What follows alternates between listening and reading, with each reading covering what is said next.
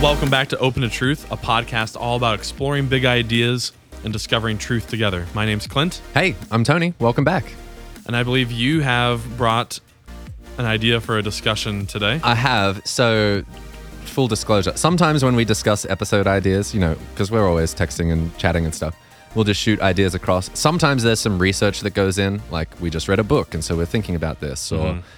This, this is one that just occurred to me and it, it is going to be an exploratory conversation. Great. But, like, you can see, I don't have notes. I have a rough idea of the kinds of questions that I'm asking that I'd like to just bounce off you and maybe together we can Okay. just sort of explore the territory here. I was um you guys know we just had a kid. Ollie is I should know how old he is now. 11 weeks, nearly 12 weeks. And so I've been hanging out with the baby a lot. And um I've been thinking about, you know, how vulnerable babies are. Obviously they're completely dependent on you. He can't he can really not do much at all. He can hold his head up and he can scream and, and he can smile, but that's about it. Can't feed himself or anything. And I've been thinking about vulnerability as an aspect of the human experience. You know, uh, you've given your whole speech on this podcast about like your apo- approach as a religious inquirer is to start by looking at the human condition. What what kind of thing am I? What kind of situation am I in?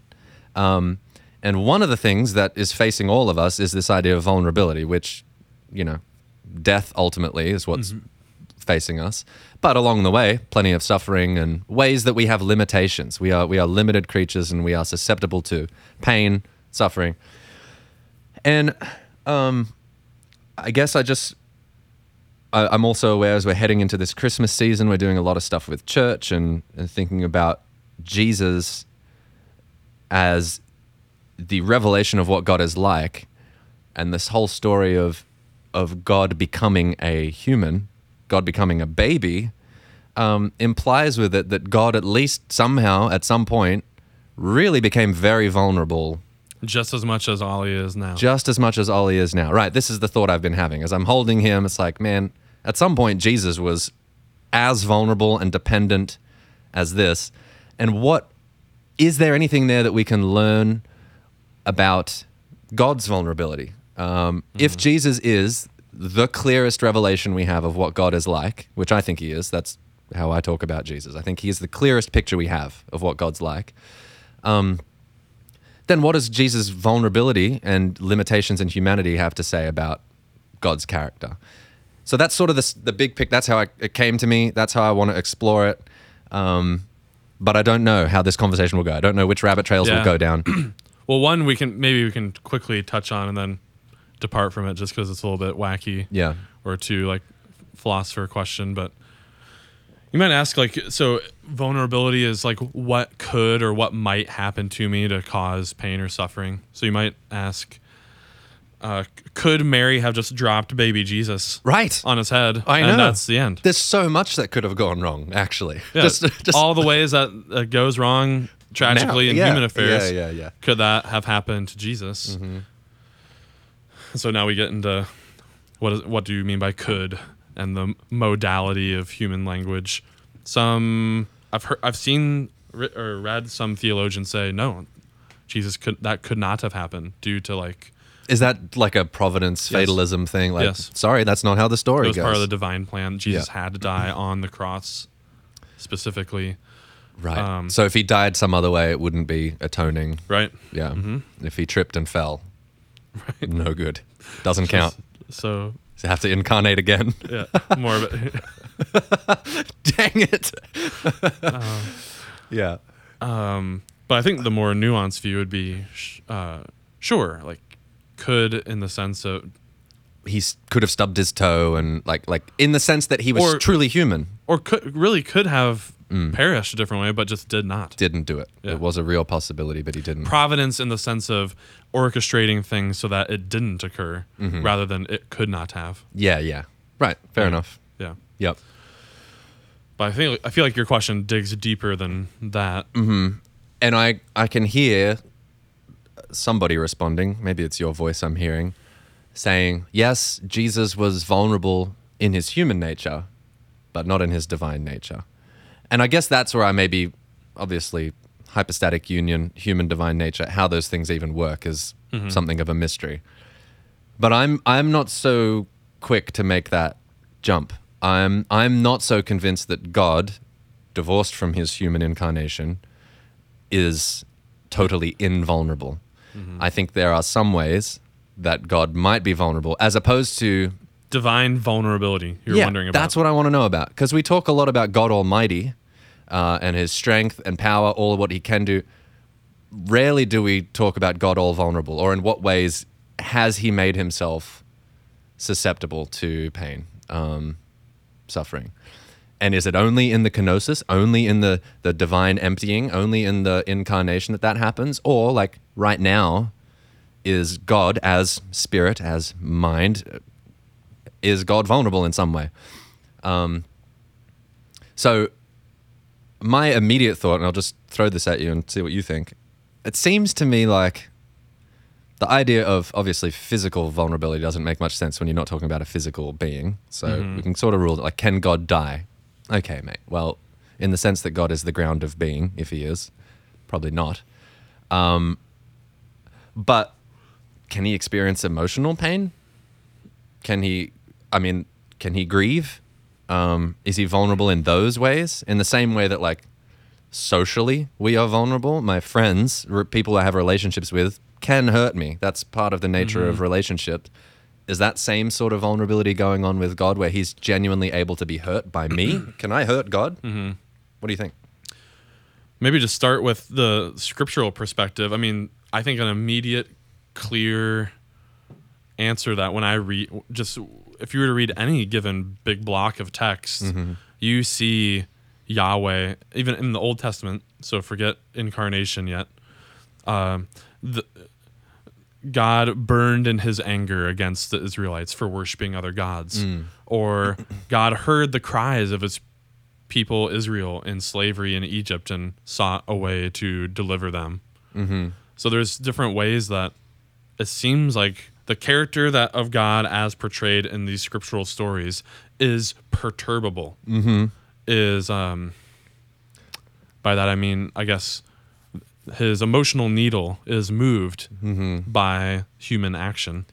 Yeah, yeah. I mean, Depending on what people do, God has emotive responses. That's how it's written about Yeah. in scripture. that he is either grieved or pleased, or I think a whole gamut. that he has a, a spectrum there. yeah. is that just part and parcel of what it means to be like a person to be relatable um and sorry by relatable i mean to have relationship with Mm-hmm. that you i'm trying to picture what it would be like if that wasn't the case if we're talking about a personal god a god that can be known that has some kind of a character some kind of a Mhm. personality what would it mean if his emotional needle was never moved or it did doesn't have emotions Yeah. doesn't think about you a certain way Um, Interestingly, I think we get some pushback fr- uh, within the Christian camp, which Mm. is, man, it, just gets tricky and, and bizarre.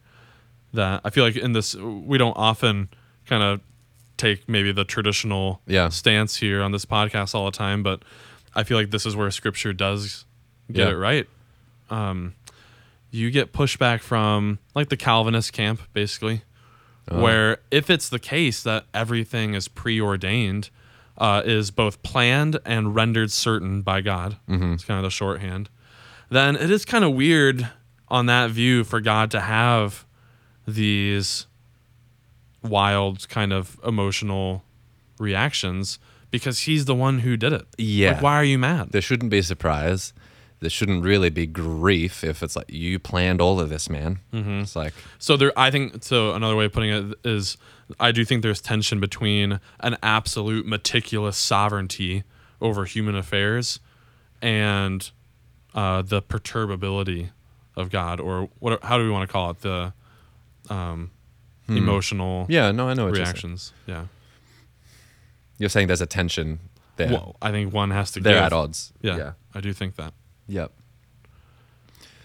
Do you lo- um okay, so I was going to ask what do you lose by I mean, I for it's you can't really fight that with pointing out human affair. Like I get frustrated by stuff that I do, Yeah. But that's because I can be wrong about things. You know, we're talking about God who is traditionally thought to be, at least according to them, would be infallible. He's planning it and Not only isn't executing. wrong, but couldn't be wrong. And so why would you be upset by the, only, the things Yeah. that you're doing? Yeah. Yeah. Okay. So your view of providence Influences maybe influences this. Yep. Um, I am curious how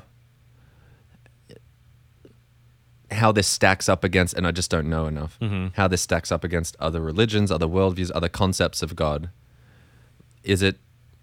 Are there other? Does Jesus stand alone, unique in? I mean, that's what was so scandalous, right, about his message. This idea, his claim to be God and at the same time to be as limited as any human. I mean, he's doing miracles and stuff, I guess, but you know, it, everyone looking at him says, "You're just a dude." Like I'm looking at you, are not God. You know, I just see that you're a man. Um, I'm wondering, are there any other? Yeah, This, that's about incarnation Yeah. and other views. yeah, or or can we call it perturbability, vulnerability, limitation? God as limited. Does that does that show up in any other? Well, insofar as like the Abrahamic religions, I think you can easily get there with get the Judaism and, personification. and Islam, Yep. Yep. and they might have different uh, emotional character profiles. I don't know Mm-hmm. that we could ho- go down that whole rabbit trail, but uh, other major world religions, Buddhism is a tough one. Um, in some ways, like the view is kind of we're all everything. God is incarnate everywhere. in Yeah, a it doesn't really sense. make a claim about God. Yeah. Yeah. I wish I knew the Latin root or Greek root for the word vulnerability because that has such a. I mean, it, it carries like a negative connotation. Like Yeah. you could be wounded or you could be hurt, but really, um, and I think maybe what you're getting out the Jordan Peterson stuff is, and what you love most about the kid. Maybe that's why I kept falling back to the uh, perturbability, like the ability to be influenced Yeah. to be changed, to be mutable. Um, that that is what is the the foundation to even really like something at all, or to and to be wanting to invest in it, because by your labors, by your actions, you can move the needle on how things will go. Yeah. So I like that about my kids. Yeah. You know, if they were automaton, what's the opposite of being vulnerable? Uh, invulnerable. Like you can't be Impervious. you can't be effective. You're impervious. You're Yeah. uh, immutable. Yeah, that is not super interesting. Now, wasn't immutability? Isn't that a classic trait of It is. God? Yeah, Un- he doesn't change.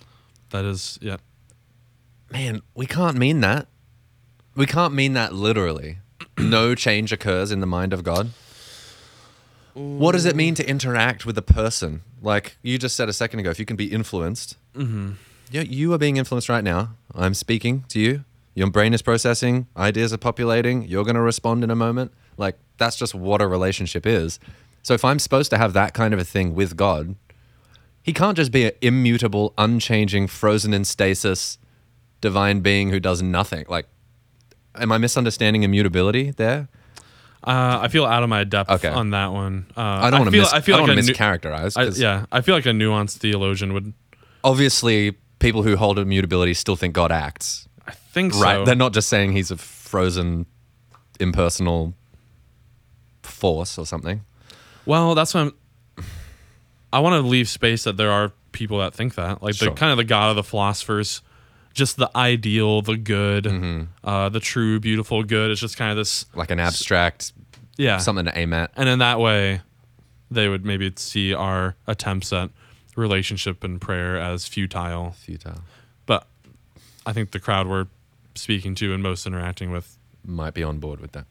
would will would not like. Sorry, that. I mean, would be on board with prayer and like, Yes, yes, yes. trying to interact with this God if he exists. Yeah.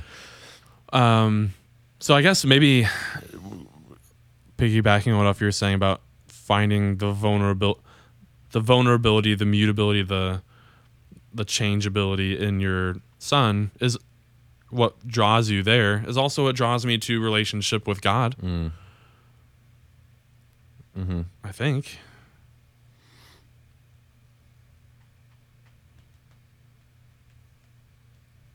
It's a yeah, it just seems like a precondition for relationship. The ability to be influenced. and and the ability to like like i think we've talked about this on other episodes but yeah i want. I wish i could know how okay Like the same the same uh, mechanism that's allowing you to be wounded allows you to be benefited and to grow. Vulnerability isn't just this negative say yeah, status. say more about that That's what I've been, that's that's another way of saying what I've been trying to say. Um, well i found that way more helpful Okay. so say more like that uh, let me see another synonym. you're saying it's the same mechanic that produces vulnerability also allows space for growth and development. the very same property that we possess that allows us to be harmed is the ver- is is actually the exact same thing that allows us to be to grow to benefit totally that seems right to me like Yeah. if if we're saying that and so it's worth the trade i mean in my opinion i know that some like the we did that whole podcast on the anti-natalists Mm-hmm. and they would take the uh, they would say that's not worth the trade-off they they have this view that harm is fundamentally worse than the good yeah right okay it's not But- one for one and I am, I guess, not saying that. Yeah. Maybe, maybe I am saying it's one for one. Sure. Yeah. I'll run with that. And that, um, I guess it's an open question, maybe in individual lives. yeah And I would hope that if the, a God as rescuer would sort out the cosmos in such a way that it is on the whole better than worse. Mm-hmm. Um, so I would say it's worth, yeah, having this feature of us, mm-hmm. which I am tempted to just kind of build into agency, free will, vulnerability. It's all the same thing we're talking about, the soul.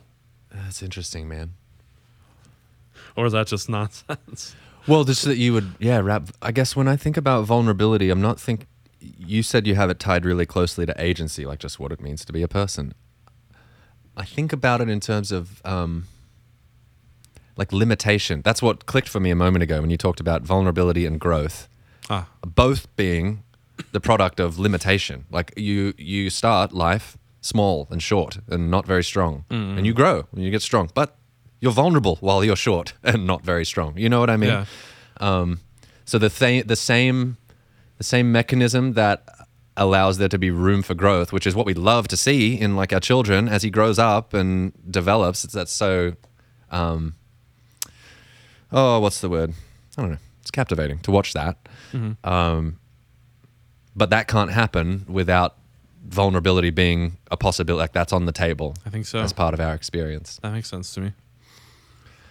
I'd be curious. I don't know if this is we we would be speculating, and I don't know who will find this speculating speculation interesting. But when we talk about the mind of God and Him being perturbable, vulnerable, able to feel things like emotions, this is where it just gets tricky. Yep. Emotions seem like a physical thing to me. I, feel it here, or I feel it a little bit lower, or it's like it's a mental state. It's in like my maybe they influence each other. My my mind, the kinds of Psychosomatic. it is something like that, and it maybe it's symbi- maybe it goes both ways, the causal relationship. But like when I'm in a funk, the kinds of things I'm thinking about are different because I'm sort of in this zone where like all I can think about is the negative, or all I can think about is what's upsetting me, or and I've got this feeling like in my body that I would call resentment or anger or whatever it is. How does that how does that carry over to God? If we're saying God is personal, so you can mm-hmm. relate to him. You can you can say stuff to him. He might say stuff back. He has thoughts about what you say and how, how you're acting. Like if he's a full fledged personality. What does it mean really for him to feel things? Does he experience? He's not subject to the same sort of brain issues that I am, where I can have chemical imbalances and weird neurons that aren't firing right, and I'm like stuck in a thought loop or whatever. Presumably, he doesn't. He has clarity of thought. You would hope. Yeah. Um, right. and he doesn't have a body. We can argue about Jesus and ascension and where he is and where his body is, but um, he's not feeling grieved in his chest. So when the author in Scripture says it, it grieved the heart of God, what do we really mean? Is that an anthropomorphization so that we can sort of understand? Oh, God wasn't pleased with that, but I don't know. Does God experience emotion? I guess is what I'm asking. I just don't even know how what that would look like, since he doesn't have a brain or Well, a it body. wouldn't look like, anything because it's again, it- right? yeah, it's one of those. Uh, we just did or is it just a way of talking and we don't actually mean it? Yeah again in that Calvinist episode. We that was where we talked a bit about mis- the difference between mystery and contradiction. Yeah. This would be another one that's mysterious. I mean, this is an issue for. I mean, separate religion for a second. This is just like in the mind, It's body, mind body. Yeah, yeah. and philosophy of mind. Mm-hmm. Um, does, is it even? Uh, does it even make sense to utter the concept a disembodied mind? Right. It's kind of what you're asking. Yeah, yeah, I mean, is yeah. that a possible thing? If if we are minds that are embodied and we're making sense of um, the mental and the physical relationship there, how does that work with a disembodied mind, of which Mm-hmm. God is one? We would think, and the angels perhaps, and demons. Um, yeah, uh, I don't. That's mysterious to I- me. I've never encountered something. like that. I wasn't That. expecting you to be like, well, here's how it works. Like a, it's. I mean, but it's not careful, a, it's like- not a defeater to this view that God is an unembodied mind. Like we, it's not. That's not enough of a problem to, for us to go. Well, God can't be personal because He's not experiencing emotion. Yeah. Or Yeah, and this is kind of interesting too, as a aside on uh, fighting fair in philosophy and Yeah. argumentation. Like, what are you really? What are you demanding or asking for? Like, show me how it works. Well, I can't. It's a. The claim is that a spirit, that is a a spiritual substance, a simple thing, like a a point on a a graph. Let's say it's like um, sh- tell me what parts are doing what. Well, it doesn't have parts. yeah, right. You're, you're asking for something that, on my view, I can't provide, and that's not a mark against the view. You're ask, you know what I mean? It's, That's um, fascinating. I hadn't thought about this. The simplicity like that. We're saying God is not complex. He's not made up of parts. That goes in, now. That's I wanted to bring that in earlier on the immutability part, but I felt out of my depth a bit. That's typically where that comes from. The idea that you kind of need parts that are doing different things in order to change.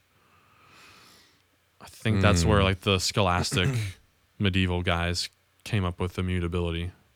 Right. Okay. God is a simple substance, and there's no there's no locus for change. nothing that could change. Yeah. Yeah, yeah. I mean, it's a good question. Can minds be disembodied? Uh, We've I- done it. We've done an episode on mind body problem, specifically on that, or is it just we've swerved into it a few? yeah, we've just touched on it a few times. Yeah, Surely you taught this in college, right?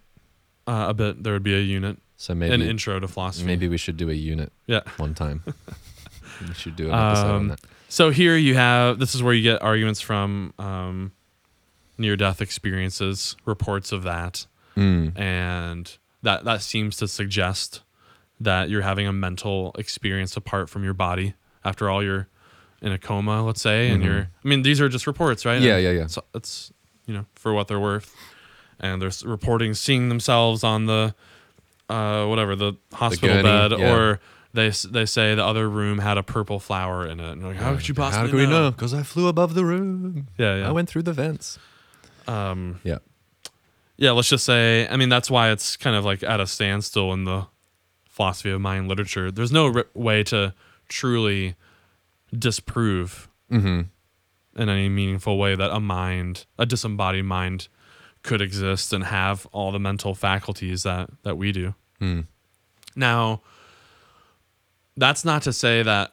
So, how about that? Let me throw this at you. Mm.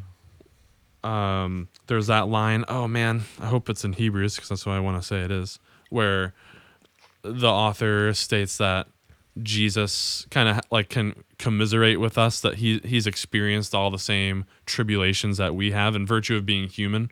Yet without sin. Yes. Yeah. um, so that we can have confidence that he faced the same things and had this genuine human life. Yeah. You know. He was truly human. Yes. Yeah. And so I I've read or we can just think together that well, by implication, it could be that before the incarnation God did lack some acquaintance knowledge of the what it's like to Be limited or something. uh, Or- just even uh, um, get a hangnail pain, physical pain. Yeah, the first-hand experience of it. That might be an implication for like when we take seriously that God is a disembodied mind, a soul, a spirit. Then the experience of a body was new for God. Yeah, and so this, now that you're bringing in claims about omniscience, does God know everything that's possible to know? Well, prior to incarnation, was it possible for God to know the feeling of a thorn going in the flesh? Uh, I don't know. Yeah. Seems like you need a body to know that. To know that. Does God know what it's like to be a bat? To have echolocation? Uh, I don't know. It Doesn't.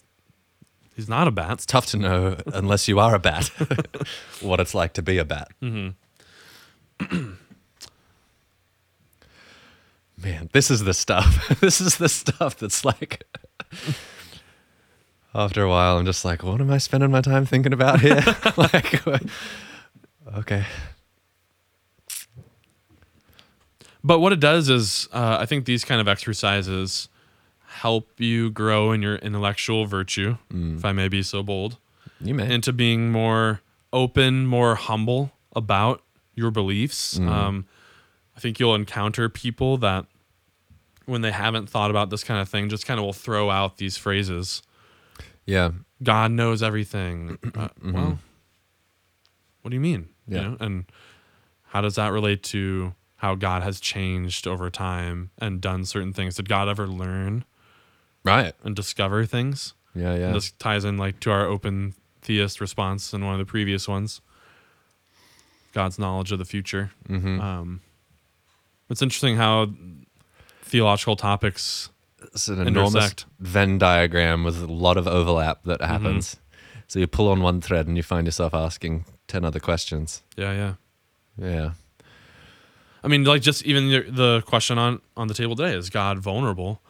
Well, there's a lot of ways that you can take on or be influenced. Like Mhm. like can God learn things? Yeah. That's a type of vulnerability. Mhm. I can both forget and learn. And that- Forgetfulness is a real vulnerability. yeah, yeah. That's one of mine. yeah. Oh, that's good, man. All right. Well, I don't know. Do you have anything more to add? I don't know if I have much more to No, add. now now I'm just getting into question everything mode. Yeah, I know. Lobbing out questions. I could see to- that happening. I could see that road. happening. so, yeah, maybe we'll maybe we'll land the plane there. But I just, yeah, I had I I got to thinking about it.